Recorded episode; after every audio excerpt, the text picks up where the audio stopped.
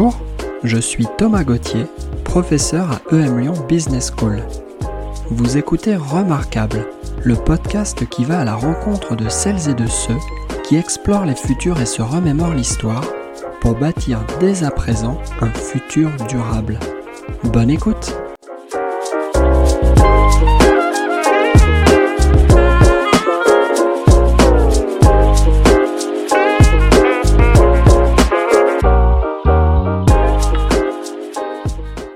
Katie Stewart a plus d'une corde à son arc. Autrice, elle a publié son dernier livre de science-fiction, L'Évangile selon Myriam, en octobre dernier. Généreuse, elle anime des ateliers d'écriture auprès de publics variés et préside le réseau Université de la pluralité, une association internationale qui s'intéresse aux imaginaires alternatifs du futur. Alors, si comme le suggère la journaliste canadienne Naomi Klein, le changement climatique est un échec de l'imagination, Katie nous livre dans l'échange à suivre plusieurs clés pour apprendre justement à raconter et à écouter de nouvelles histoires à propos du monde que nous voulons créer. Bonjour Katie. Bonjour Thomas. Alors ça y est, tu es face à l'oracle, et comme tu le sais, tu vas pouvoir lui poser trois questions au sujet de l'avenir, et l'oracle te répondra par la vérité, en tout cas sa vérité. Quelle est la première question que tu as envie de lui poser? La toute première question, ce serait quand allons-nous sortir du capitalisme?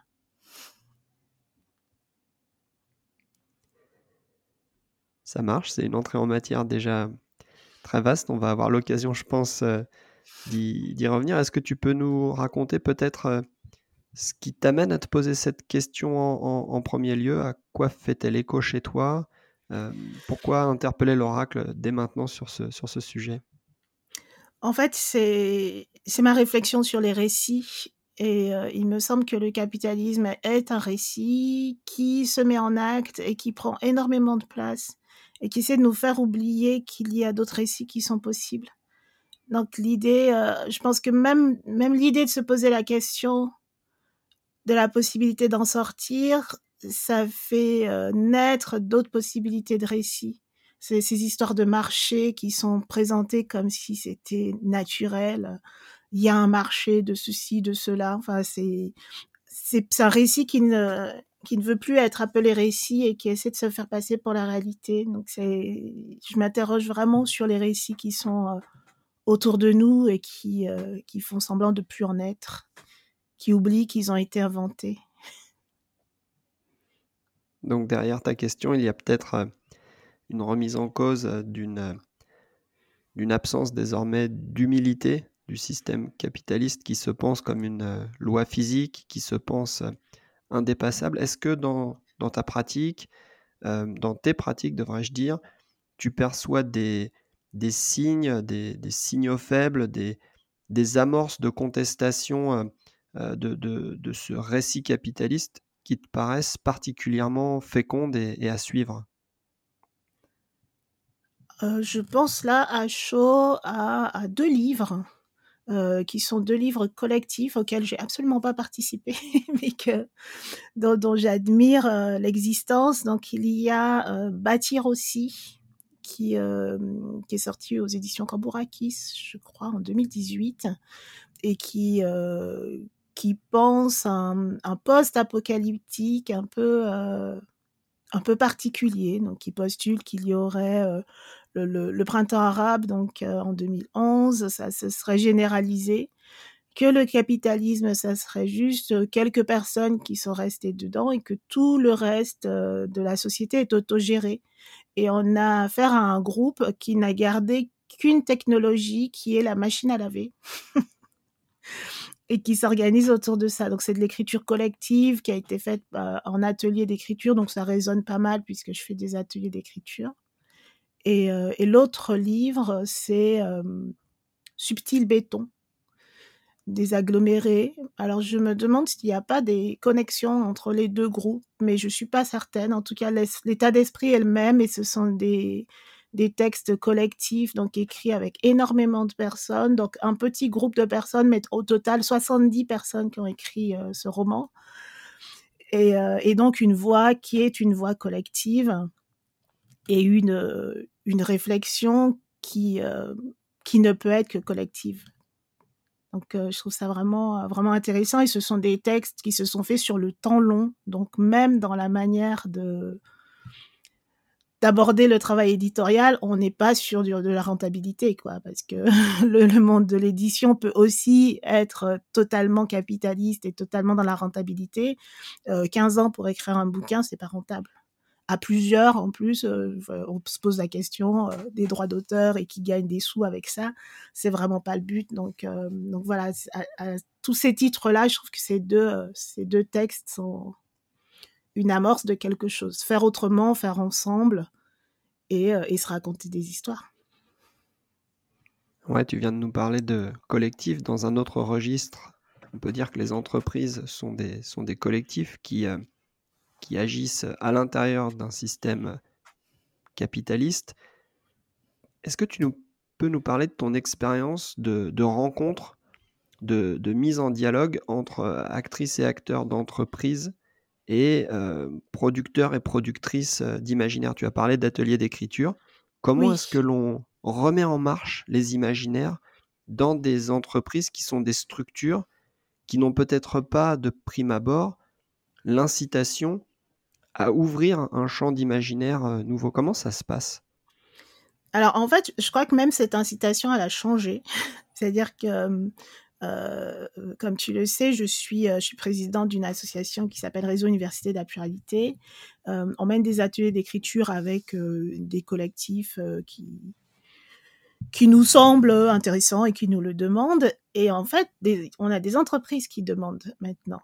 Mais avec un risque de malentendu, puisque euh, ça a l'air d'être euh, admis maintenant qu'on peut utiliser les récits pour faire des choses.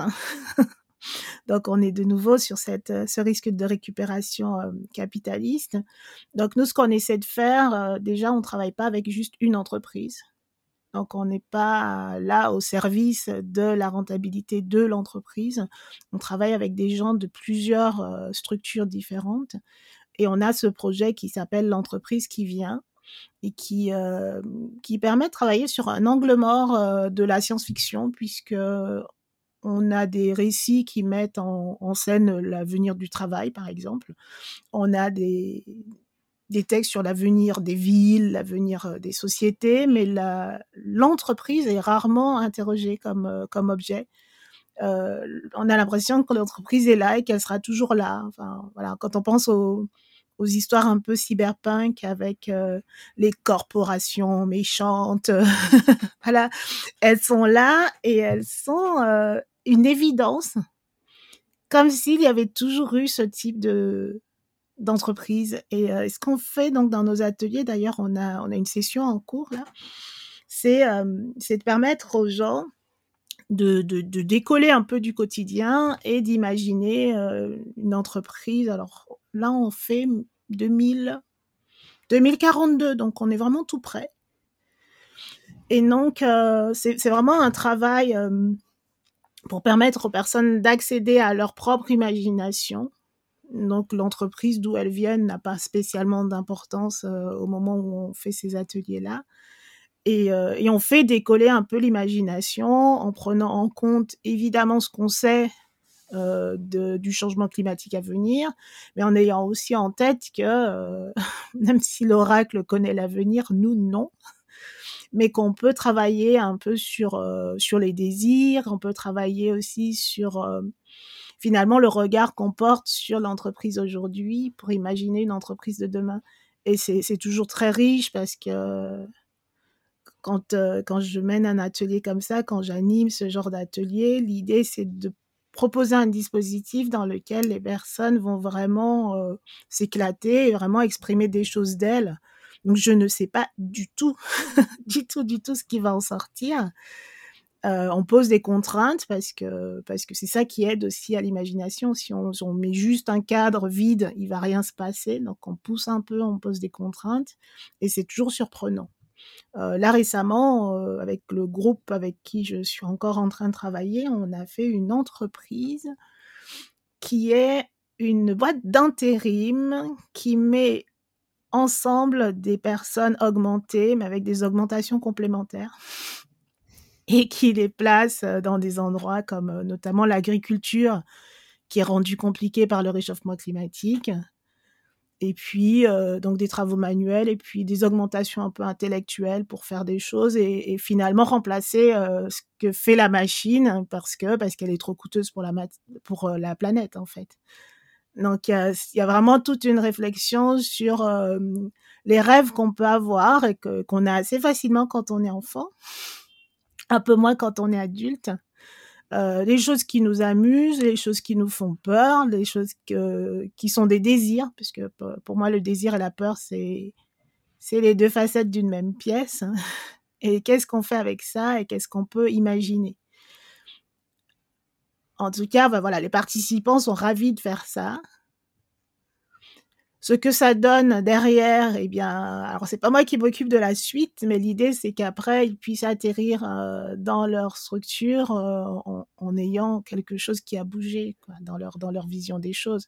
Et euh, quand je parlais tout à l'heure de des récits qui qui ne veulent plus dire qu'ils en sont, d'avoir travaillé sur un récit, ça permet aussi d'avoir un regard un peu plus aigu sur les, autres récits qui sont là, qui prennent la place et qui sont des évidences.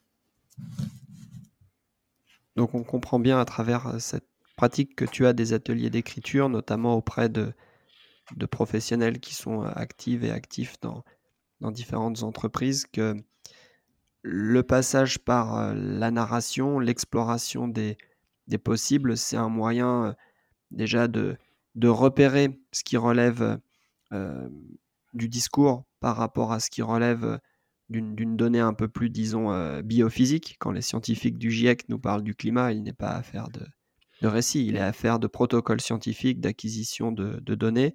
Et quelque part, l'atelier d'écriture recrée des espaces d'exploration intellectuelle rappelle peut-être aussi aux participantes et aux participants qu'ils peuvent euh, influer, influer sur eux-mêmes déjà, sur leur état émotionnel. Tu as parlé de désir et de peur.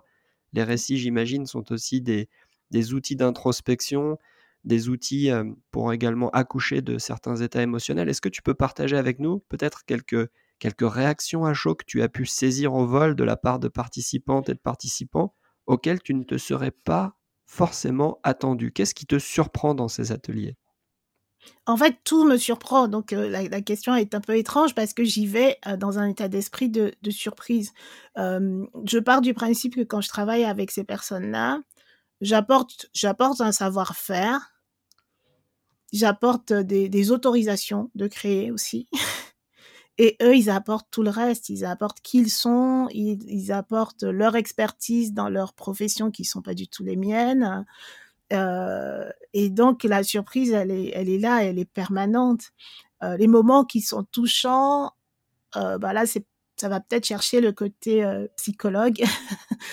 les côtés qui sont touchants, c'est les moments où les gens sont tout seuls au début dans leur propre délire, et souvent des délires très très compatible avec le capitalisme, hein, tout à fait. Euh, voilà, je veux, euh, je, prends un exemple récent, euh, quelqu'un qui disait moi, dans mon 2042, je veux pouvoir être chez moi et me faire livrer absolument tout ce que je veux rapidement, ce qui est bon, ce qui est déjà presque possible dans certaines régions. Et il était dans son, dans son rêve un peu comme ça, euh, égoïste, et euh, voilà, c'était ça son paradis. Et puis au fur et à mesure, dans la discussion avec les autres pour euh, construire ce monde vivable, et puis enfin un peu, un peu piqué aussi par les questions que je pose, parce que une utopie, il y a toujours quelqu'un qui paye pour l'utopie. Donc le, la glace qui est livrée dans les cinq minutes, il y a bien quelqu'un qui la livre et, euh, et à quel prix? Donc euh, toutes ces questions-là, euh, la question de du système informatique pour arriver à faire ça, de tout ce qui se passe autour, en fait, petit à petit, sans, sans forcer, sans, sans être à donner des leçons, j'ai vu cette personne évoluer et commencer à s'interroger sur les à côté de ses propres désirs. Et ça, ce genre de transformation-là, ça n'a pas de prix. c'est dans la pratique du euh, il faut bien qu'on fasse tenir ensemble cette histoire. Parce que les, personnes bien qu'elles écrivent seules à un moment de l'atelier sont dans un monde construit ensemble. Donc euh, on, on, tient compte de ce que veut l'autre on tient compte de ce qui est possible. Et évidemment le désir égoïste euh, il faut qu'il se pousse un petit peu et en fait, j'ai vu des personnes euh, commencer à prendre plaisir à faire ensemble, commencer à prendre plaisir à la contrainte que, cause l'existence de l'autre. Et ça, en termes de transformation, c'est touchant. Alors, je ne sais pas ce que les gens, euh, s'ils si, restent avec ça chez eux et quand ils rentrent à la maison, ils sont plus sympas avec leurs enfants, je ne sais pas. mais j'ai envie de le croire parce que parce que ce que je les vois faire, euh, ben ça vient d'eux, ça c'est pas quelqu'un d'autre qui le fait, personne ne les force et et j'imagine que ça doit être agréable de se découvrir altruiste. j'imagine. Donc tu laisses les participantes et les participants avec euh, des, des, nouvelles questions, des nouvelles euh, préoccupations, des, des chemins d'expérimentation aussi qu'il leur reste à, à parcourir. Euh, parlant de, de, de, de chemin, euh, voilà à nouveau l'oracle qui est sur ton chemin. Oui. Tu as la possibilité de lui poser une deuxième question. Décidément, l'oracle est généreuse. Quelle est cette deuxième question que tu veux lui poser maintenant? Je lui poserai la question de combien? Alors, en fait, je, je fais partie des gens qui se connaissent bien. Et je voudrais savoir combien on est à avoir le désir d'un monde plus juste, mais vraiment. Euh, je pensais que c'était le cas de tout le monde quand j'étais gamine, et puis j'ai découvert qu'il y avait une forme d'altruisme égoïste, d'égoïsme élargi, on va dire, euh, où les gens veulent euh, que les choses soient mieux, mais juste pour eux, parce que voilà. Et j'ai découvert aussi des personnes qui, comme moi, étaient euh, ben, pas bien de savoir qu'il y avait de l'injustice, y compris quand ça les concernait pas euh, directement. Et par moments, bah, on se sent seul. et donc, euh, ce chiffre du combien sommes-nous sur la planète, je crois que c'est une question qui m'intéresserait beaucoup. Là, tu lances à l'instant un, défi aux statisticiennes et aux statisticiens du monde. J'ai absolument aucune idée des manières euh, qu'on pourrait employer pour parvenir à, à, ce chiffre. Tu as employé quelques expressions paradoxales pour dérouler un petit peu la question à l'oracle en parlant euh, d'égoïsme, altruisme. Comment, comment tu réconcilies ces deux notions euh, dans une seule et même expression finalement? Oh bah, Elles sont pas du tout réconciliées. Il y en a toujours une qui prend le pas sur l'autre. Hein. Quand euh, le, le, en fait, je pense à ce, truc biblique des pharisiens, des gens qui montrent euh, qu'ils font du bien, mais au fond, euh, c'est pour, eux, c'est pour paraître. Donc il y a cette forme-là qui est euh, un, un, geste qui peut paraître généreux. Alors c'est bien qu'il existe, mais finalement, jusqu'où on va avec un geste qui paraît juste généreux, qu'il est absolument pas? Donc oui, pour moi, l'altruisme égoïste, euh, c'est de l'égoïsme, c'est pas de l'altruisme, c'est une apparence d'altruisme, c'est pour des, motivations égoïstes. Après, euh, c'est pas pour porter de jugement, c'est-à-dire que les gens qui aiment leur famille et qui veulent le mieux pour leur famille, euh, c'est de beaux sentiments. Quand ça s'arrête à juste mes proches, enfin, je trouve ça un peu, un peu limité, mais, mais peut-être que ça l'est pas. Je, c'est pas à moi de le dire ce qui me ce qui me choque le plus en fait c'est de voir des personnes euh, apparemment portées par des idéaux altruistes et qui ne vont pas hésiter à se retourner contre d'autres pour protéger leurs intérêts et, et ça donc non il n'y a pas de réconciliation possible entre les termes il y en a toujours un qui prend le dessus et et, euh, et c'est pas l'altruisme. Alors du coup j'ai envie de te raccrocher au début de notre conversation qui a beaucoup tourné déjà autour des ateliers d'écriture, de l'acte d'écrire. Euh, je ne suis pas un expert en, en écriture. Euh, j'ai parfois l'impression que dans les interviews qu'ils peuvent donner, les auteurs racontent que l'acte d'écriture est un acte euh, parfois euh, auto-centré, ça peut être un exercice euh, justement destiné à mieux se connaître, à s'explorer de façon euh, plus, plus sérieuse, plus rigoureuse. comment se situe l'acte d'écriture dans ces postures d'égoïsme et ces postures d'altruisme? Est-ce qu'à travers l'écriture, par exemple, tu as pu observer le développement chez certains d'une forme d'altruisme, d'une forme de sensibilité, d'un rapport au monde différent? Comment est-ce que l'écriture se rapporte à ce paradoxe entre égoïsme et, altruisme Comportons-nous certainement. Alors en fait, quand tu passes de l'écriture c'est solitaire à l'écriture c'est égoïste, j'ai du mal à suivre. parce que bah, c'est pas parce qu'on fait quelque chose seul qu'on le fait que pour soi. si, si j'écrivais que pour moi, personne ne saurait que j'écris. Donc voilà. il, y a, forcément un lien à l'autre, il y a forcément un, destinataire au moins imaginaire au moment où on écrit. Euh, l'écriture comme outil pour bien se connaître, euh, je suis mitigée là-dessus. Euh, c'est un outil, en fait, je crois qu'on peut se connaître avec à peu près tout quand on cuisine et qu'on regarde comment on s'y prend et ce qu'on a envie de manger. Enfin, je suis sûre qu'on se connaît mieux. après, il y a des, des approches thérapeutiques par l'écriture, mais ce qui est thérapeutique, c'est que c'est une approche thérapeutique et pas juste que c'est l'écriture. Et il y a euh, avec l'écriture bah, une possibilité effectivement de ne le faire que pour soi, euh, de, se, de se transformer en héros, euh, de d'être dans l'introspection permanente. C'est une approche possible et ça doit donner quelques textes valables.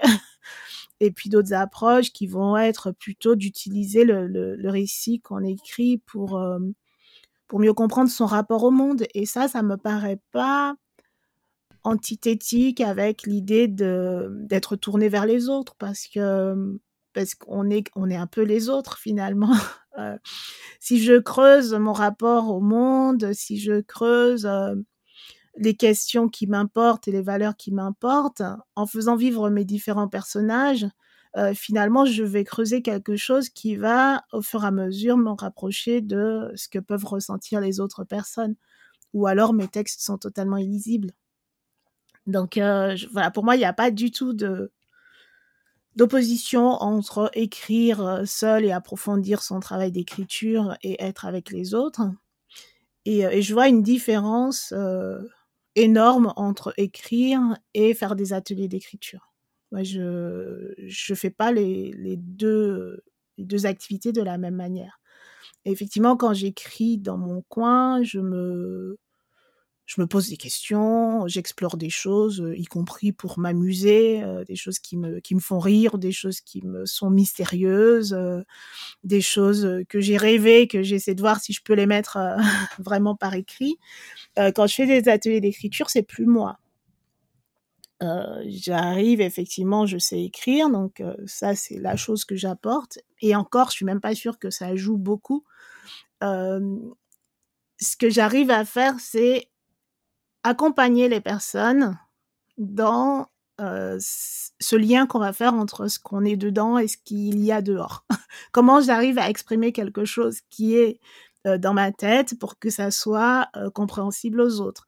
Et quand je fais des ateliers d'écriture, c'est jamais une personne, donc c'est toujours un groupe. Et comment on fait se rencontrer les idées d'un groupe et comment on aide articuler les choses. Alors le, récit, c'est idéal pour ça. Hein. Le récit permet d'organiser le chaos.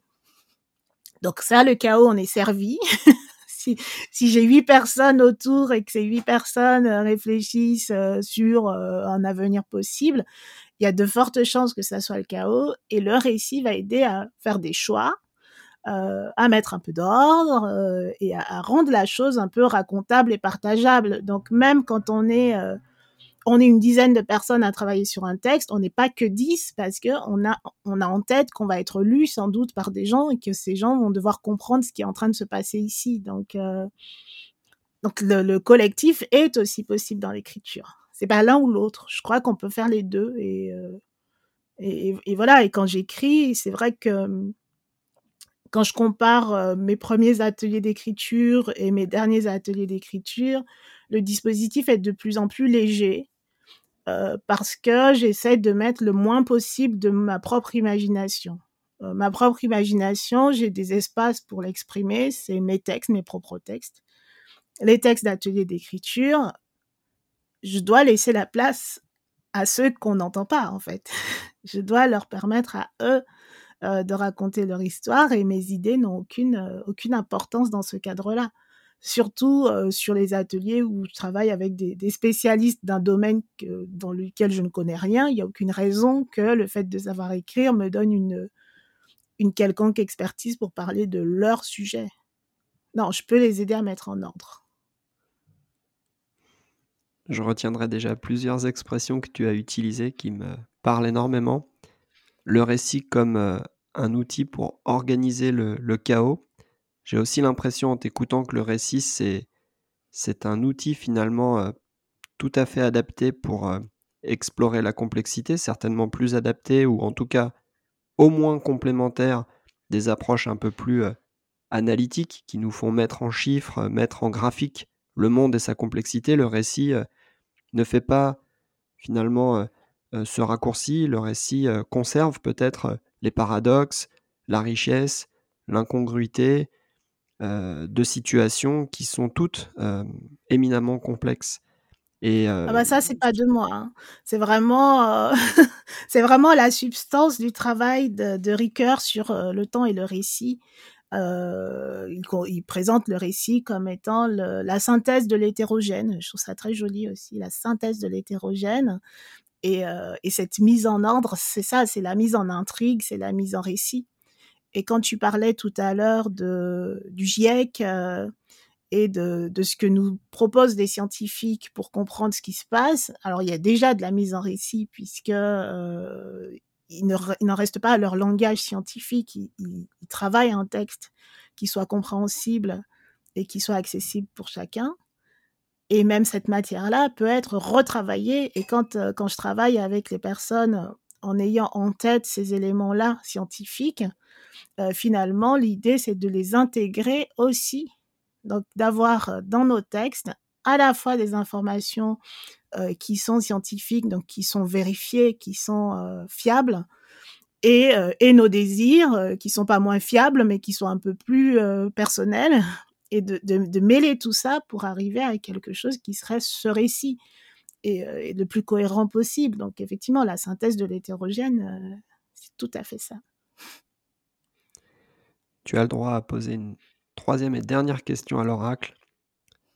Qu'est-ce que tu as envie de lui demander désormais? Alors ma troisième question va faire aussi le lien avec le rapport du GIEC dont on parlait. Parce que la question que je me pose, c'est où seront les espaces verts dans l'avenir?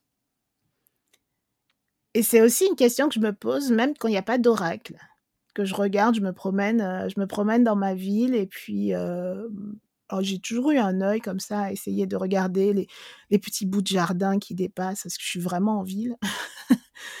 et, euh, et donc voilà, je me demande si il va y en avoir sur les toits, si comment comment on va s'organiser, est-ce que des petites zones de verdure qu'on voit de temps en temps, est-ce qu'elles vont être élargies? Est-ce qu'il va y avoir euh, des étages? Euh, Est-ce qu'on va y cultiver des choses à, manger? Voilà, c'est la, question du verre. Si l'oracle pouvait me répondre, ce serait bien. Tu peux nous en dire un peu plus sur euh, les, raisons qui t'amènent à poser cette question-là? En, particulier Tu as répondu déjà en partie, tu vis dans un environnement urbain, donc le verre est peut-être plus l'exception que la règle. mais y a-t-il d'autres raisons qui t'amènent à, aller sur ce sujet-là en particulier? Euh, De manière plus personnelle, j'ai grandi dans la nature. J'étais en Martinique, dans la campagne. j'ai passé une grosse partie de mes vacances enfants à courir pieds nus, à grimper dans les arbres. Donc il y a quand même quelque chose d'un lien à la nature alors ça, me ça me manque pas de courir dans l'herbe en réalité parce que c'est des choses qui restent en vous et, ça fait partie de vous. Mais ça crée, j'imagine, un, lien à, ce qui vit, euh, quelque chose d'une d'une facilité à admettre qu'on fait partie de la nature, que c'est pas juste quelque chose d'extérieur à nous qu'il faudrait regarder ou qu'il faudrait même préserver comme si c'était pas nous. En fait, c'est c'est un peu notre environnement de base et on en fait partie. Je pense que je me trouve assez proche d'un arbre. je dis ça et ça me fait rire parce que j'ai jamais prononcé cette phrase-là, mais mais je n'ai pas le, sentiment d'être d'une nature complètement différente de ces choses-là qui seraient qui sauvages et nous euh, nous on serait civilisés, nous on serait en verre et en marbre euh, et en métal. Euh, non, enfin on est bien organique, donc effectivement il y a cette sensibilité au verre qui qui est toujours là, oui. Et pour lui redonner sa place ou tout l'espace qu'il devrait euh, occuper euh, dans les, dans les discussions, euh, qu'il s'agisse de discussions publiques ou de discussions entre amis. Que peut, que l'écriture? On va peut-être reboucler une dernière fois sur le sujet de, de l'écriture. Comment est-ce que tu pourrais imaginer mobiliser une activité d'écriture pour explorer des rapports aux espaces verts qui n'ont jamais été envisagés? Est-ce que tu peux peut-être aussi nous parler de, de lecture que tu as, que, que, tu as faites et qui, te, et qui t'ont marqué parce que ce sont des textes qui proposent des rapports euh, aux espaces verts et des rapports à la nature euh, qui ne font pas forcément partie euh, du, du, du, quotidien. Alors, en fait, pour, pour répondre sur les ateliers d'écriture, étonnamment, il n'y a pas besoin de pousser beaucoup. dès qu'on parle de changement climatique, la question du verre, elle revient, mais immédiatement. Euh, je pense que la plupart des gens n'ont pas l'occasion de discuter du lien qu'ils imagineraient avec la nature, mais, mais que c'est ancré, ancré chez eux. Je repense à un atelier euh, fait l'année dernière sur euh, oui, c'était cet atelier euh, sur l'avenir du quartier d'affaires de la Défense, qui est quand même un des endroits les plus minéraux du monde, avec les grandes tours en verre. Euh, et, en plus, on a fait l'atelier sur place euh, à la demande des personnes qui le souhaitaient. Et ils ont imaginé on avait trois groupes, euh, donc c'est pas juste mon groupe, c'est pas moi qui induis ça. Ils ont tous imaginé euh, un retour de la nature euh, autour de, la dalle, dessus, dedans, des jardins suspendus dans les tours qui ne servent plus. Enfin, ça s'est fait tout seul. Et je pense que c'est là, c'est là. Peut-être juste endormi en nous, mais ce, rapport à la nature, il est là. Je, repense au Covid quand il y a eu le, confinement et que euh, les gens se sont rendus compte qu'il y avait des, oiseaux. Ils entendaient les chants des oiseaux euh, et que euh, il y avait des, plantes qui repoussaient, qu'il y avait quelque chose. voilà, cette expression, la nature reprend ses droits. c'était pas c'était pas de la panique. C'était pas cette idée qu'il faut repousser la nature le plus loin possible et que euh, que c'est sale et que non, c'était la nature reprend ses droits et c'était plutôt une bonne nouvelle. Et, je pense que voilà, il n'y a pas il a pas besoin de de provoquer quoi que ce soit pour que les personnes se se laissent aller à retrouver ce lien-là. Alors parfois ça peut aller loin, hein, ça peut devenir assez mystique, mais en général, il y a quelque chose d'une cohabitation euh, plutôt agréable, plutôt euh, pacifique qui, revient. C'est vraiment pas le genre de sujet sur lesquels il faut euh, accompagner les gens en atelier d'écriture. Hein. Parfois, ça, ça va même, ça prend toute la place et on fait pas le reste. donc, donc, pas de souci par rapport à ça. Et donc, bah, même chose en littérature de science-fiction. J'essaye d'imaginer. là, j'ai vraiment pas de titre en tête mais j'ai des souvenirs de vieux livres de science-fiction. Euh, alors, c'est la science-fiction pas terrible, du fleuve noir anticipation, euh, que j'avais lu parce que j'avais fait une conférence sur l'arbre dans l'ASF. Je sais pas si je ferais la même, si je devais la faire aujourd'hui.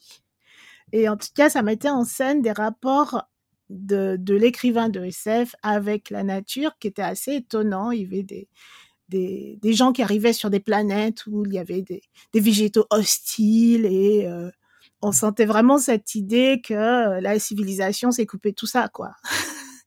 qu'il fallait, euh, qu'il fallait combattre ce truc sauvage et indomptable et devenir maître, voilà, de quelque chose, nettoyer un peu. Et il y avait assez peu, effectivement, de, de relations harmonieuses avec, euh, avec la nature, mais c'était des textes des années, euh, je sais pas, euh, 80, 70. euh, je crois qu'on n'écrit plus de science-fiction comme ça. Et même à l'époque, il y avait, Jean-Pierre Andrevon qui, euh, qui est quand même un précurseur euh, sur les questions d'environnement. Pour le coup, lui, il était en avance. Et ça se fait plus. Pour nous amener à cette troisième question euh, devant l'oracle, tu nous as parlé un tout petit peu de ton, de ton histoire personnelle, de ton enfance. C'est une liaison toute trouvée avec euh, la deuxième partie de cet entretien où je te propose, s'il te plaît, de nous ramener de l'histoire. On regarde dans le rétroviseur maintenant des repères qui te paraissent importants, utiles, qu'il est bon peut-être d'avoir dans un coin de la tête pour euh, éclairer le présent qui est certainement très chaotique, euh, difficilement explicable au jour le jour, et éclairer aussi euh, ce que pourraient être les, les futurs possibles. Qu'est-ce que l'histoire peut nous, peut nous apprendre et qu'est-ce que tu souhaites partager avec les auditrices et les auditeurs? C'est difficile l'histoire. C'est difficile parce que parce qu'on a des traces d'événements euh, tragiques. Donc la première chose à laquelle j'ai pensé, c'est l'esclavage. C'est cette cette horreur de d'avoir asservi des personnes et d'avoir euh, enrobé tout ça d'un récit sur une supposée infériorité parce que euh, parce que voilà on avait besoin de main d'œuvre pour exploiter euh, de nouveaux espaces et de nouvelles cultures et le plus simple c'était de déshumaniser des personnes pour y parvenir Et euh, il y a encore aujourd'hui des traces de, tout ça, et c'est euh, affreux. Quand on parle du pouvoir des histoires qu'on se raconte, ça, ça, mais c'est affreux de se dire que la priorité, c'est d'exploiter ces choses-là, ces espaces-là, et que euh, oui, mais on peut, parce que euh, si on disait que c'est pas vraiment des humains, euh, peut-être on pourrait leur faire beaucoup de mal c'est des histoires à la base, c'est des histoires, il y a rien quoi, a rien.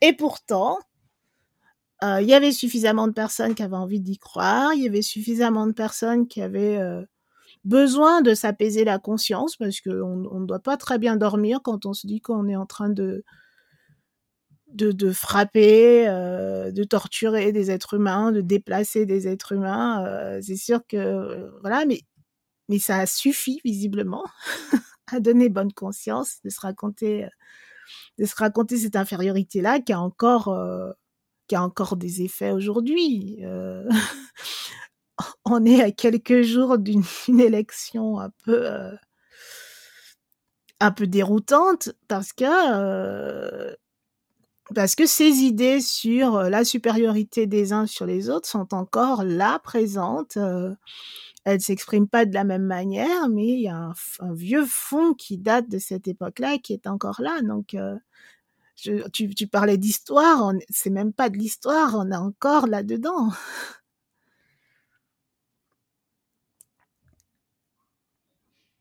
Ça devient grinçant, tu non? Tu nous ramènes ce premier repère et, et, et, ce que tu nous en dis, euh, et je pense que c'est très important de le souligner, c'est que ces, ces, horreurs et ces, ces, manières de voir le monde qui continuent aujourd'hui euh, de, de, jalonner les discours de certains euh, s'appuient sur des, sur des formes euh, narratives qui sont censées être tellement puissantes qu'elles euh, plient finalement euh, la, la, réalité sous-jacente à des envies, à des repères idéologiques. Est-ce que, à côté de toute l'histoire de l'esclavage qui se prolonge aujourd'hui, comme tu l'as dit, sous des formes sûrement réinventées, puisque ces récits-là sont, sont très créatifs mm. euh, pour, euh, pour repousser sans cesse les, limites de l'horreur qu'on pensait peut-être avoir atteintes. Est-ce qu'il y a d'autres formes de récits euh, qui, qui, ont, qui ont infléchi le cours de l'histoire ou, ou qu'il faut là aussi avoir en tête, puisque ces récits ne sont peut-être pas si loin aujourd'hui? Et pourraient euh, rejaillir, pourraient retrouver leur, euh, leur vigueur du passé En fait, quand tu as parlé de récits qui ont infléchi, le monde, j'ai pensé, pensé à la Bible directement, mais qui, euh, qui finalement, elle, est à toutes les sauces dans notre quotidien. toute la justification sur vous êtes maître et possesseur de la terre, euh, asservissez euh, le monde, enfin voilà, tout ça, c'est effectivement, c'est du récit qui ne se dit plus comme récit parce que, euh, parce que toute notre culture s'est fondée là-dessus, une grosse partie en tout cas de notre culture occidentale, je précise. Et, et en fait, je pense à mon dernier bouquin qui s'appelle Évangile selon Myriam et qui, euh, bah, qui, démonte, euh, qui démonte ces histoires-là et euh, enfin qui les démonte, qui les, qui les réécrit, qui les relit et qui les remet dans une autre cohérence, juste histoire de montrer qu'on peut re-raconter les choses à sa sauce et qu'il suffit de mettre ce récit-là à côté d'un autre, il dit pas la même chose. Et je mets euh, côte à côte des récits comme euh, les récits bibliques, mais aussi euh, les contes de fées qui sont, qui sont très présents aussi dans notre, dans notre imaginaire. Mais on n'a pas tellement l'habitude d'avoir l'histoire de, de Caïn et Abel, et juste après le petit pousset, et puis encore après Oedipe, et encore après le lac des cygnes, et revenir sur l'histoire de Samson. Mais pourtant, c'est ça mon livre, que j'ai travaillé avec euh, un souci de créer une cohérence et euh, sous le thème euh, un peu ironique de la vérité. Donc, c'est le livre de la vérité, l'évangile selon Myriam, mais à partir de, de fragments d'histoires qui sont des histoires très présentes dans notre présent à nous, alors que elle, se trouve dans un, futur pas clairement défini. Et cette, cette envie de regarder de nouveau les histoires comme des histoires, c'est quelque chose d'assez moteur dans mon, dans mon rapport au monde. Je veux bien, j'adore des histoires, mais qu'elles ne se déguisent pas en voilà la vérité ou c'est la réalité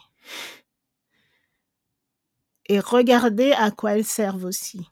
Euh, ça, c'est quelque chose que j'ai fait dans euh, Confession d'une séancière, qui est mon bouquin qui est sorti en 2018, où je, reprends des contes euh, des Antilles. Alors, j'en invente aussi un peu, mais je reprends certains en essayant de montrer en tout petit, puisque je veux pas que ça prenne, que l'explication prenne le pas sur l'histoire que je raconte, mais de montrer de quelle manière c'est utile d'avoir ce genre d'histoire.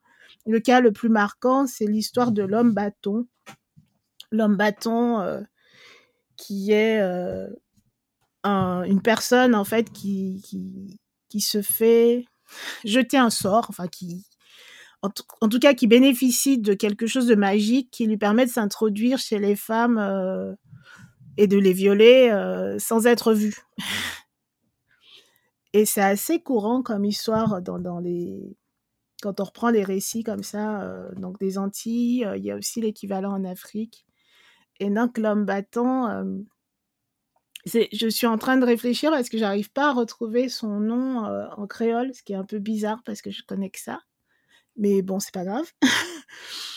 c'est le titre, c'est l'homme battant en tout cas de l'histoire, et euh, en fait, on voit que c'est extrêmement pratique d'avoir euh, ce genre de légende là qui circule, parce que dans les familles, il arrivait, euh, comme dans comme dans tous les pays, hein, pas que pas qu'aux Antilles, mais il arrivait que certains adultes se comportent de manière pas très correcte avec les enfants. il arrivait que des personnes commettent l'inceste, il arrivait que des personnes agressent des femmes de leur entourage, et c'était quand même très pratique d'avoir une figure capable de supporter la charge de ça et qu'on ne remette absolument pas en question la structure familiale, les liens amicaux, enfin toutes ces choses-là qui, devenaient plus importantes que les victimes. Donc là, c'était un des exemples. Mais effectivement, les histoires qui se prennent pour autre chose que ce qu'elles sont, je crois que c'est le combat de ma vie. d'aller les débusquer, de dire reprenez votre place d'histoire. Peut-être qu'effectivement vous avez servi à quelque chose, mais il y a des alternatives. Et c'est ce besoin d'alternative qui, est, extrêmement important pour moi.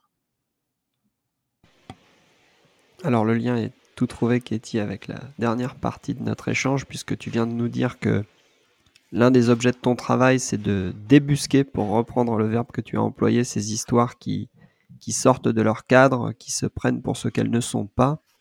Euh, il y a cette phrase euh, que l'on connaît euh, bien de, Gandhi qui nous invite à être le changement que l'on souhaite voir dans le monde. Alors toi-même, tu es autrice, tu es psychologue, tu es doctorante, tu es présidente d'une association, le réseau Université de la Pluralité, j'en passe et des meilleurs.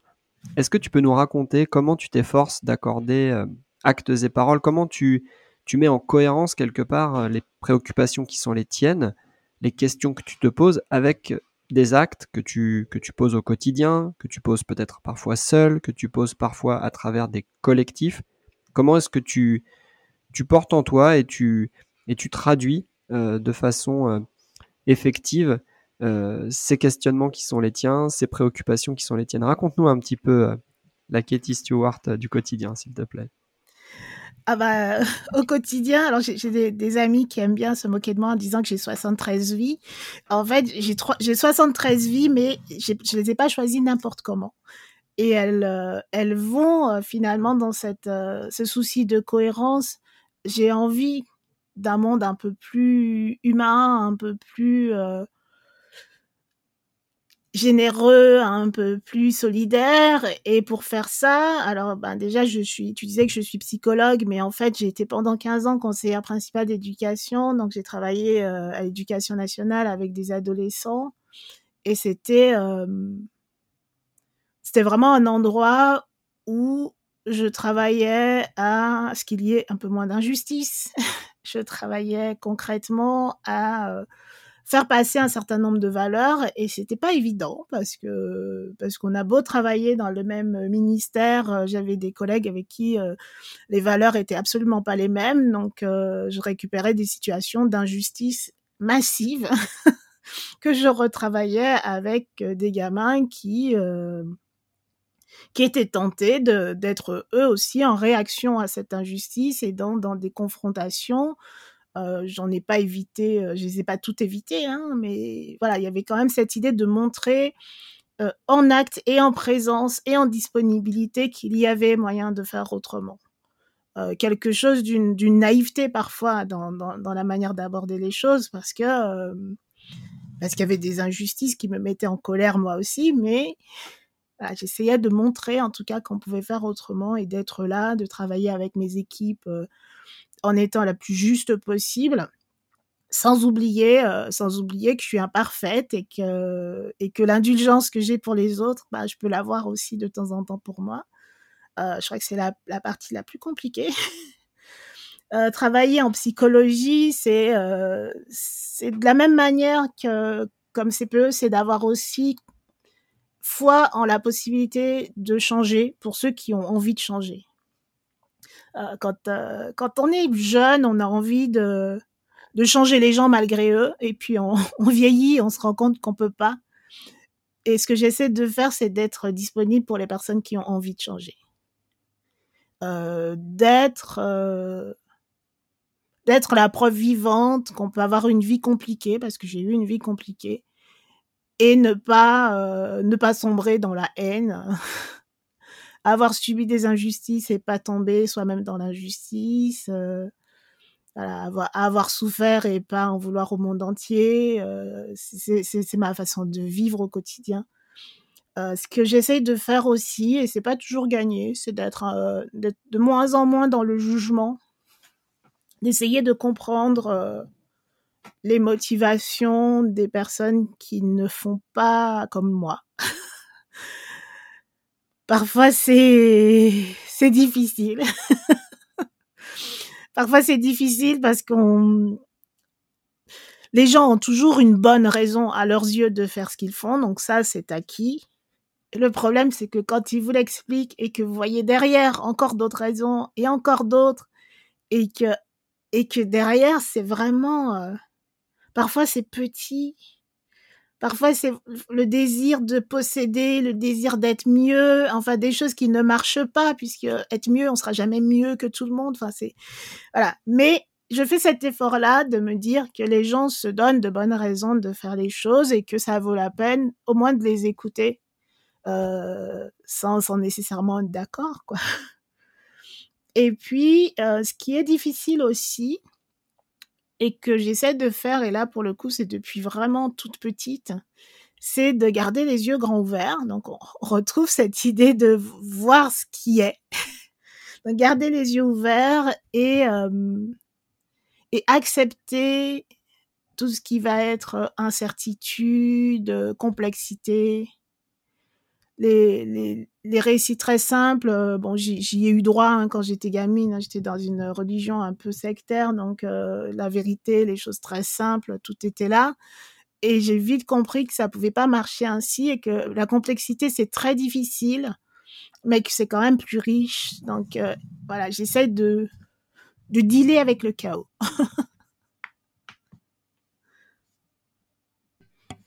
Merci beaucoup Katie, je retiens deux ou trois messages en tout cas de cette euh, dernière partie de notre échange. J'ai beaucoup apprécié ton expression selon laquelle tu te rends disponible à celles et ceux qui souhaitent changer plutôt que d'être dans une posture prescriptive.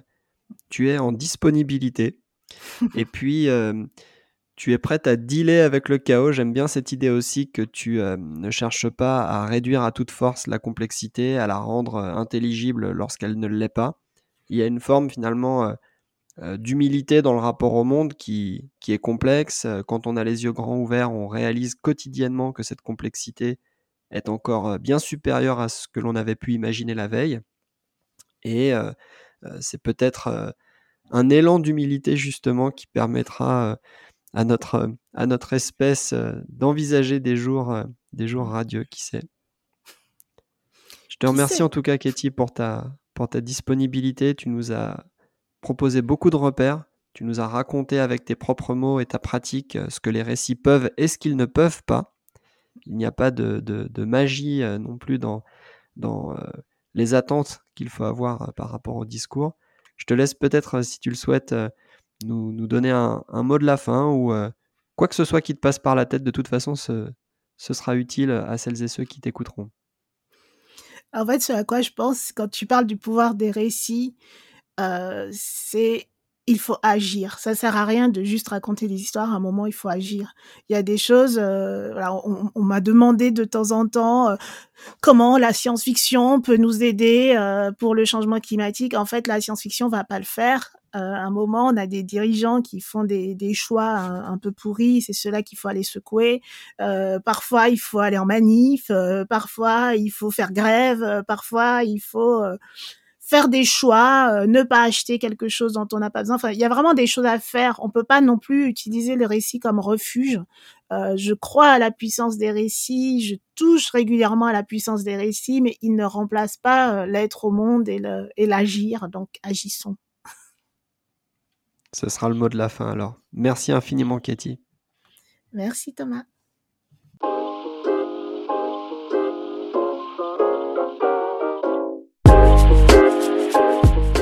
Merci beaucoup d'avoir écouté ce nouvel épisode de Remarquable.